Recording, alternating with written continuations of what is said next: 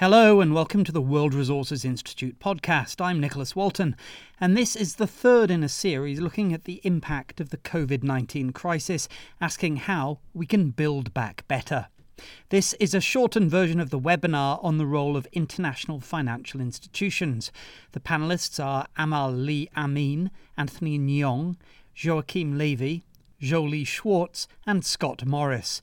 But first, the Global Director of W R I's Finance Center, Leonardo Martinez-Diaz. Developing countries are going to get hit uh, in two different ways. One, of course, is from the virus itself and the measures to contain the virus, which will mean social distancing, uh, and it will mean shutting down businesses uh, and uh, job losses and so on. At the same time, recall that developing countries uh, are often very connected to the engines of the world economy, and they will also see cross-border contagion effects. They, they already are seeing commodities prices drop. Those that export commodities are going to suffer losses of income because of that. Uh, tourism, which is very important for many developing countries, is drying up, and that will have an impact.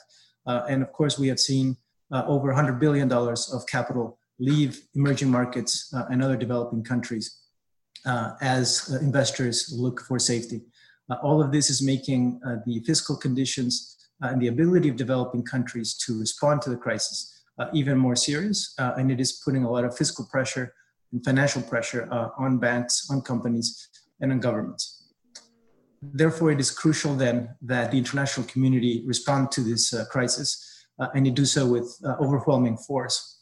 Uh, at the front lines, of course, are the multilateral development banks, uh, the national development banks, and the International Monetary Fund. Now that we are in, if you will, a full-time uh, a war footing, uh, it is crucial that these institutions deliver quick uh, financing to help uh, deal with the crisis. The multilateral development banks uh, already are doing that. Uh, they have started with phase one, which is the uh, moment where you have to inject uh, quick uh, financing to countries. I would say very broadly, this phase one is about four things. Uh, the first is about uh, ensuring that countries have money for healthcare, testing, for reporting on the COVID uh, spread, and for uh, helping ensure that the hospitals and the emergency services have the resources they need. The second thing uh, we're seeing from the development banks is money for social safety nets. All of those um, systems that help protect the poorest and most vulnerable, to get money to workers who are unemployed, to get food assistance to those who need it. Uh, the third is trade finance. This might be a bit obscure, but it is absolutely crucial. It is essentially the system of credit that allow trade to happen. Uh, and this is very important because, of course, uh, we need to keep the engine of trade moving as best we can. And finally, uh, the M D Bs are providing money uh, directly to banks in countries who can then on-lend that money to companies. And some banks that have the ability to do so are providing credit directly to small and medium-sized enterprises across developing countries. Phase two will be even larger in terms of financial capital uh, that will be deployed, uh, and it will uh, use a lot of so-called um, policy-based loans. That is to say, uh, loans that can be deployed very quickly, very flexibly, that governments can use directly into their budgets, um, and they can use them to cover a number of uh, public uh, investments and public spending.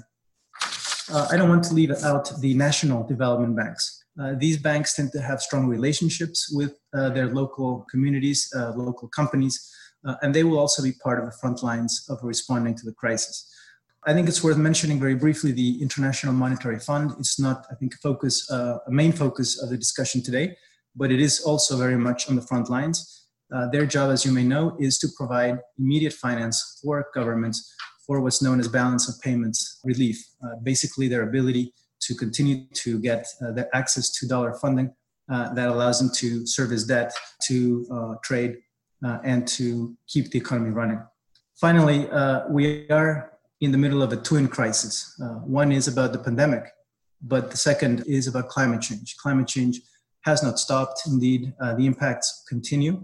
Uh, just two weeks ago, a major typhoon hit Pacific islands, including Fiji, which are trying to recover from the virus as well. Folks are projecting a more than active Atlantic hurricane season, uh, so it is possible that climate impacts could exacerbate the pandemic. What will happen to climate finance? the entities, the institutions that I talked about earlier, all of them have been on the front line of the battle against climate change. They have been very important providers of money to fight climate. And as a result of this current emergency, uh, the question will be how to try to address both to the extent possible and appropriate uh, at the same time. We need to look at ways in which there may be ways, for example, to enhance resilience to the pandemic that will also have co-benefits uh, in terms of climate change. The more we can try to create complementary investments and try to address both emergencies, the better we're going to be. Leonardo Martinez-Diaz. Next up, Amal Lee Amin, the climate director of C D C Group. These are sort of three main areas that I, I've been thinking about that I think will be really valuable for the uh, multilateral financial system to uh, help bring forward uh, in this phase two recovery process. First, I think um, the role of uh, nature-based solutions, that's been a topic of um, much discussion the last couple of years. And when we look at, in fact, look at previous crises, even um, in the U S, when Roosevelt brought people back to work with civil conservation programs, you know, getting people, particularly low-skilled, the informal sector, all those migrant workers, back into paid work with literally shovel-ready projects, whether it's planting trees, whether it's doing watershed management, whether it's restoring land um, in both rural but also an urban context. A lot of this, I think, will be very consistent with getting those uh, lower-skilled workers back into work really quickly and ensuring payment goes into those types of activities. Potentially, the existing cash transfer programs could be utilised for that. Uh, we saw in um, back in two thousand nine, actually, the I D B, the World Bank, A F D, provided a number of governments in Latin America with these uh, policy-based loans around climate change to create the climate-related uh, institutional context that were needed. Well, now there's opportunity to go further, uh, I would say particularly around sustainable infrastructure, because we know that in looking at the recovery, sustainable infrastructure Uh, has to be part of the growth agenda. So the I D B with the World Bank, with E B R D and others on a framework that I believe can be integrated upstream into the institutional context through these policy-based loans, these fast dispersing loans. And finally, my third point is how to really reignite the private sector. And I think for the M D Bs, that will likely be through financial institutions, uh, whether public or commercial banks, to uh, help bring forward S M Es in particular. Uh, for organizations such as C D C, we can work more directly through direct equity, uh, through funds, um, and uh, directly with S M Es.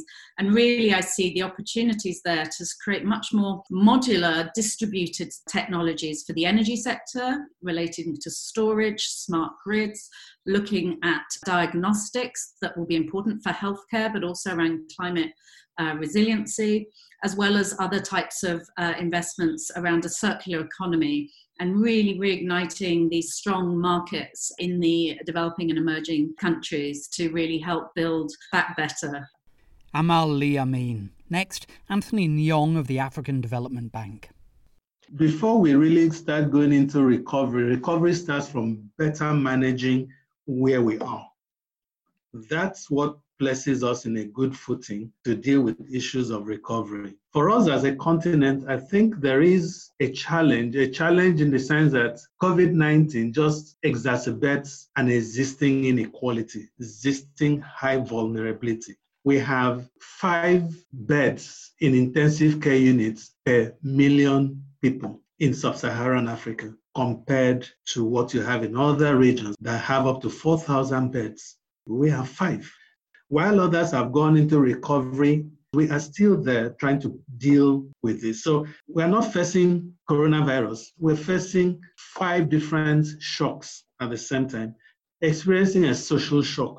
That first social shock could come from the health issue we are seeing, could come from the fact that we have not been able to tell the story of coronavirus well or COVID nineteen.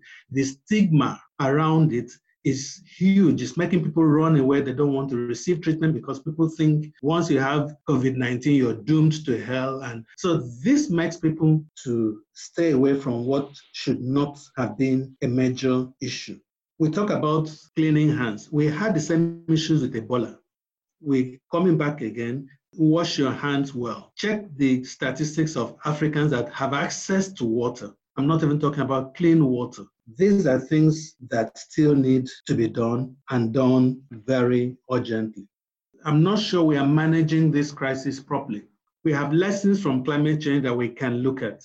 Ebola came, and we saw that the best way we could manage Ebola was through disease surveillance, was through strengthening those infrastructure, those institutions. For us in Africa, it is those institutions we established or strengthened that are helping in addressing the issues today. But what do we have? We're setting up recovery rooms, treatment centers in national stadia and other public places. And we're going to pack our tents and leave once we think we've accomplished it, only to reappear again another decade or less, still with the same emergency measures. In climate change, we've been able to establish that of the resources that go to disaster risk management, eighty-eight percent goes to post-disaster management, just palliatives. Only twelve percent goes to building resilience. And we are seeing that happening here.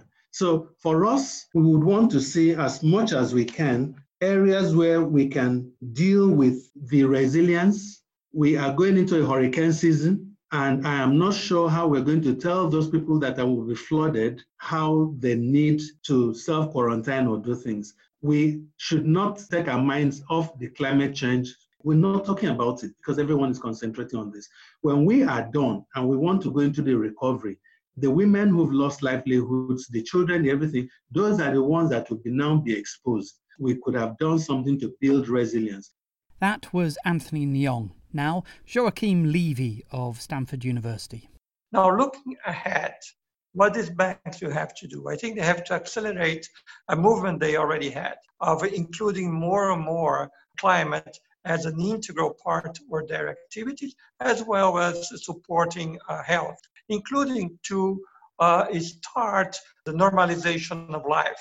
If you want to go from isolation to a more normal life, you have to have all these systems uh, working, including testing, et cetera. In a country like Brazil that has a good industrial basis, the thing is how to coordinate it and how to ensure they have the resources of doing that. So when you look across all the uh, development banks, some of them work very closely with the international development banks because uh, they own land, money that uh, is given by multilaterals. And I think that will be very important because uh, for some countries, we're going to have problems of balance of payments pretty soon. Uh, yesterday, we saw uh, some institutions saying that probably, especially with the disorganization of international trade, you're pretty soon you're going to have a trillion dollar problem uh, in uh, all the emerging market economies. Uh, financing health is the first step to ensure the normalization of the economy. And as you look forward, we have to make an integral part of uh, every action of development banks, international or national, uh, to look at climate, which is the second crisis that we've been talking a lot for the last few years. Uh, but when life is normal, often we don't take the actions that are necessary. Joachim Levy. Now, Jolie Schwartz of the Bank Information Center. First, the M D Bs should keep in mind that even as they respond to this crisis with much-needed urgency, it's still very important to adhere to high standards for managing social and environmental risks associated with their projects and to know where every dollar is going. Uh, M D B projects, as many people know, are not created overnight. There's a lot of planning and design that goes into them, including anticipating and managing any risks that they may pose to people and the environment.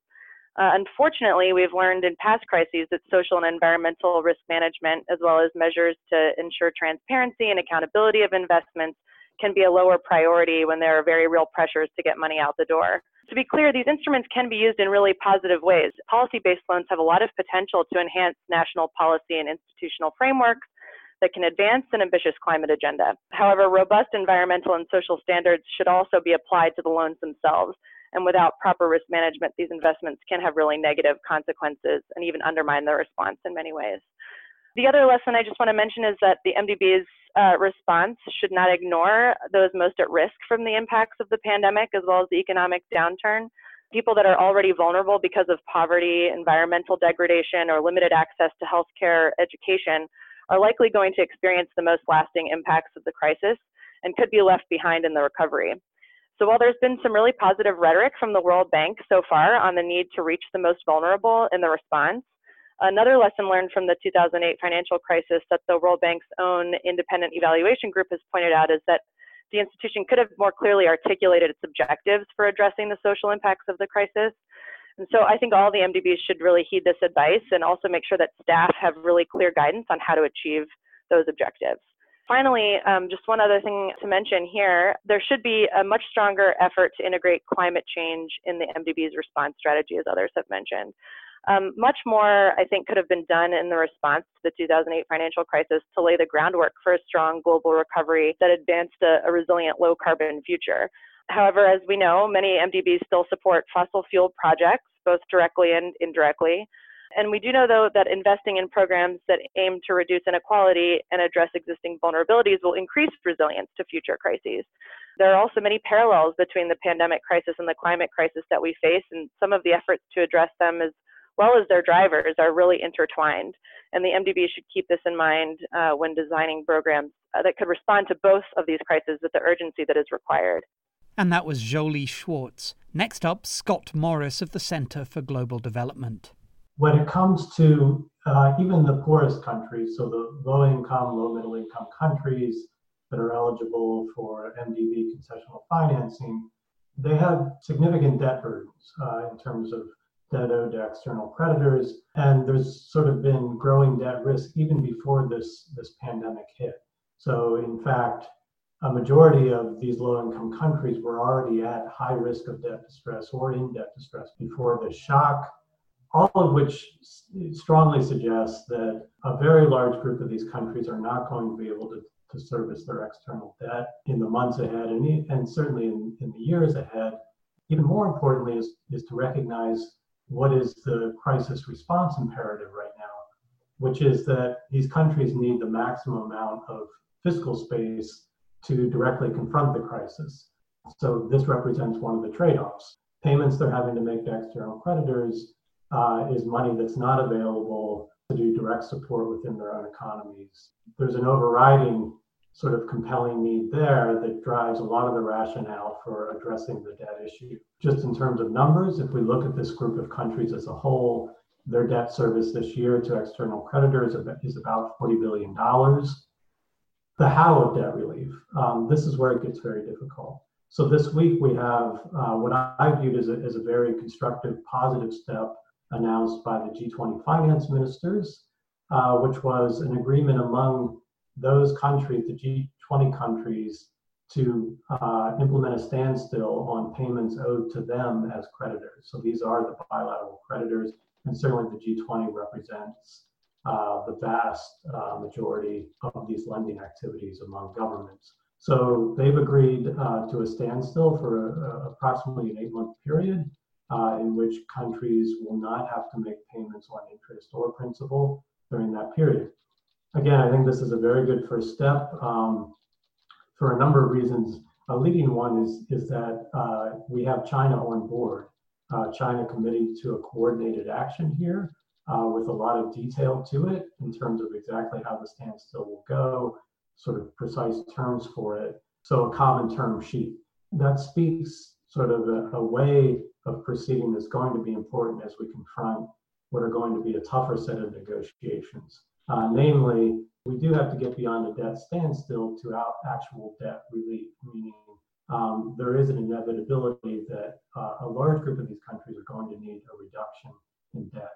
You know, the M D Bs themselves are a major group of creditors to these countries, and, and there's sort of important questions about Um, should they be offering debt relief, um, and what are the trade-offs that, that that entails for them as crisis lenders? And I, you know, I think here it's important, whatever that decision ultimately is, what is most important, particularly as crisis response, is to keep track of what we would call the net flows from M D Bs. Are they scaling up their financing support to a degree that ensures that whatever the ongoing payments back to them are, they are much smaller than the new Uh, lending and new support they are providing during the crisis? And I think that's the critical measure to keep track of. Scott Morris. Next, the answers to several audience questions. First up, what's the role of international financial institutions in supporting smallholder farmers?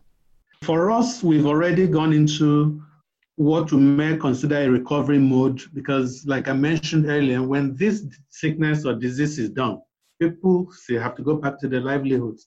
And for us, smallholder agriculture is the is a mainstay of most of our economies. And we realize how they might be impacted. The African Development Bank has set up two initiatives. The first is the Fight COVID nineteen Social Bond that we launched for three billion dollars oversubscribed. Part of that money is going into such processes to build resilience and build livelihoods. We've also set up a COVID nineteen Rapid Response Facility that makes money available within five days. A lot of that is not just budget support. Much of it also will go to specific activities. At this point, we are battling desert locusts. Like I've mentioned, you need to take a look and see what's going on there. These are small farmers that are losing their complete farms and livelihoods. So we're still investing in that and ensuring that when they come out of this quarantine or whatever happens, that they still have a livelihood. So the international finance institutions have a role to play. I mean, it's a really important area that many of the M D Bs are working on. I mean, we at C D C are also looking at uh, how to promote more sustainable agro practices.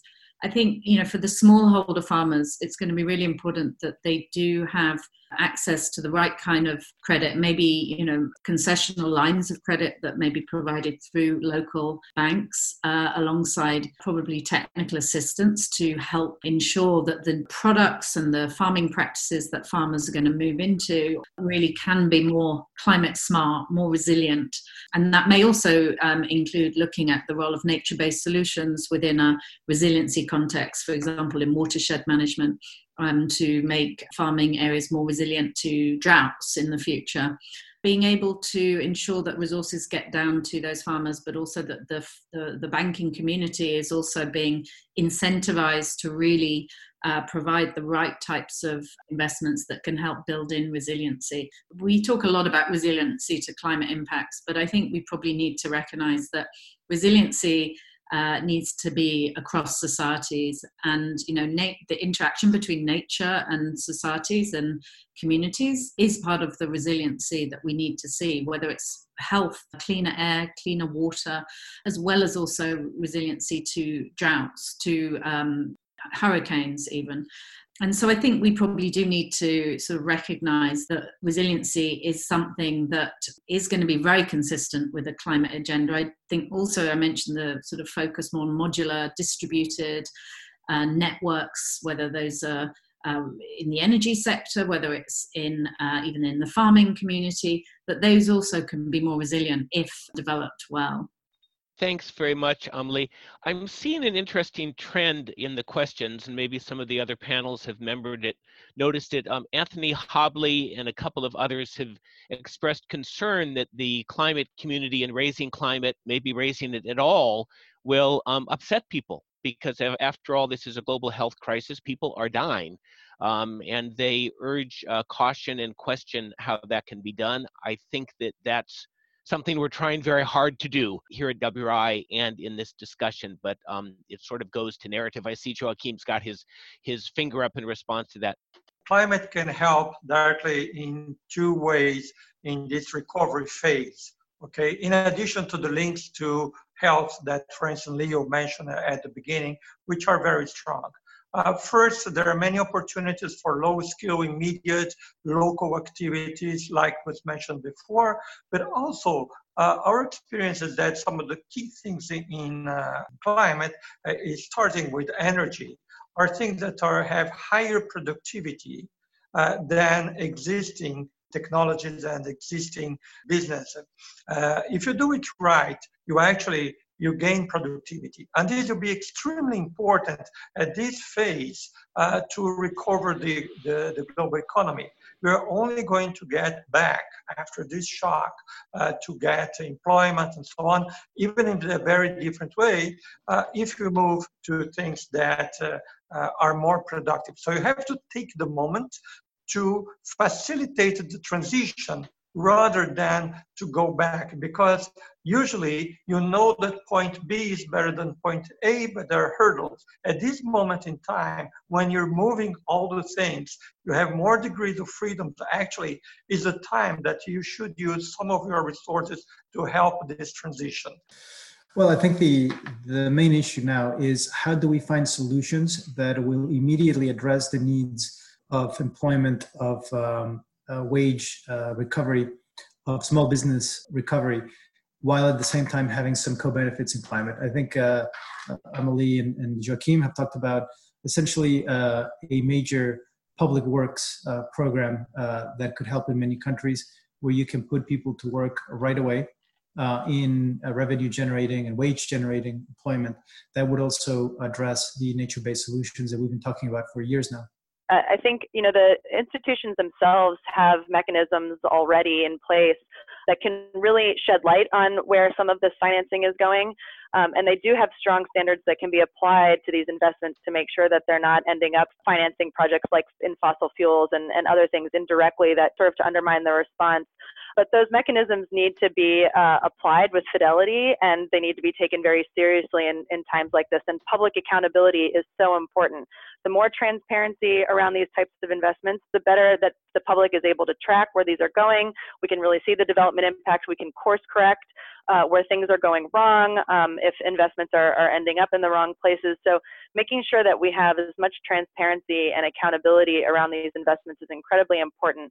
Also, the ability for people in these countries to really participate in these decisions, you know, that are impacting their lives and are going to set them on a course for hopefully a low carbon resilient future.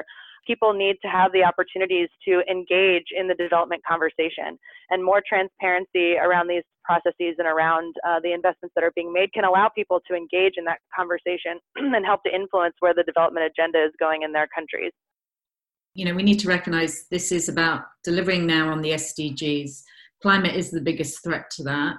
And the response to COVID is about uh, creating a more inclusive uh, society that uh, everyone, including future generations, can benefit from, because I think the path we were on um, was not sustainable in any shape or form. But I agree, we need to get that narrative right. And really, we already have the S D Gs in place. So, you know, perhaps that's where we focus. I just want to close with three, uh, hopefully, provocative ideas. The first is that we have to win the economic stabilization battle. If we don't do that, we will emerge from this crisis with very badly depleted financial capital as well as political capital to fight uh, the climate war, which will follow. So we have to uh, hit this with everything we've got so that we can get back to a semblance of uh, economic stability. Uh, the second is we have to learn more quickly than we ever have. In other words, uh, we've been talking here for the last hour about better ways to do development quickly, how to integrate climate into development bank programming, how to do policy-based lending more effectively. We've been working on these things for years now, and now it's time to put it all to work in a very quick space of time. This is not a time for fifty-page papers. Uh, this is a time for two-page memos that are concrete, that are innovative, that can be put to work uh, next week and next month. So this is the time when our job collectively uh, is to make sure that these solutions are devised quickly and put in place in, in a practical way, and to sell them politically, which is going to be crucial. Finally, and this is, uh, I think, a sobering reality, but the industrialized countries, uh, the largest economies, starting with China, the U S, and Europe, almost certainly we're going to recover more quickly. There's simply more money, uh, more institutional capacity to do it. The rest of the world will take longer to recover. And that means that in terms of climate ambition, the world will be looking uh, a lot more to those big economies to help us lead the emissions reduction over the coming years. Uh, and so I think that's something that uh, we have to keep in mind as we uh, begin to hopefully control this crisis. And that was Leonardo Martinez-Diaz ending a special podcast on the role of international financial institutions in building back better across the globe following the covid nineteen crisis. You can find the full audiovisual recording from this, including slides, on the events page at W R I dot org or on our dedicated covid nineteen pages. You'll also find other Build Back Better webinars that we've already held and one still to come. You can, of course, catch them all on the W R I podcast, available wherever you download yours. I'm Nicholas Walton. Thanks for listening.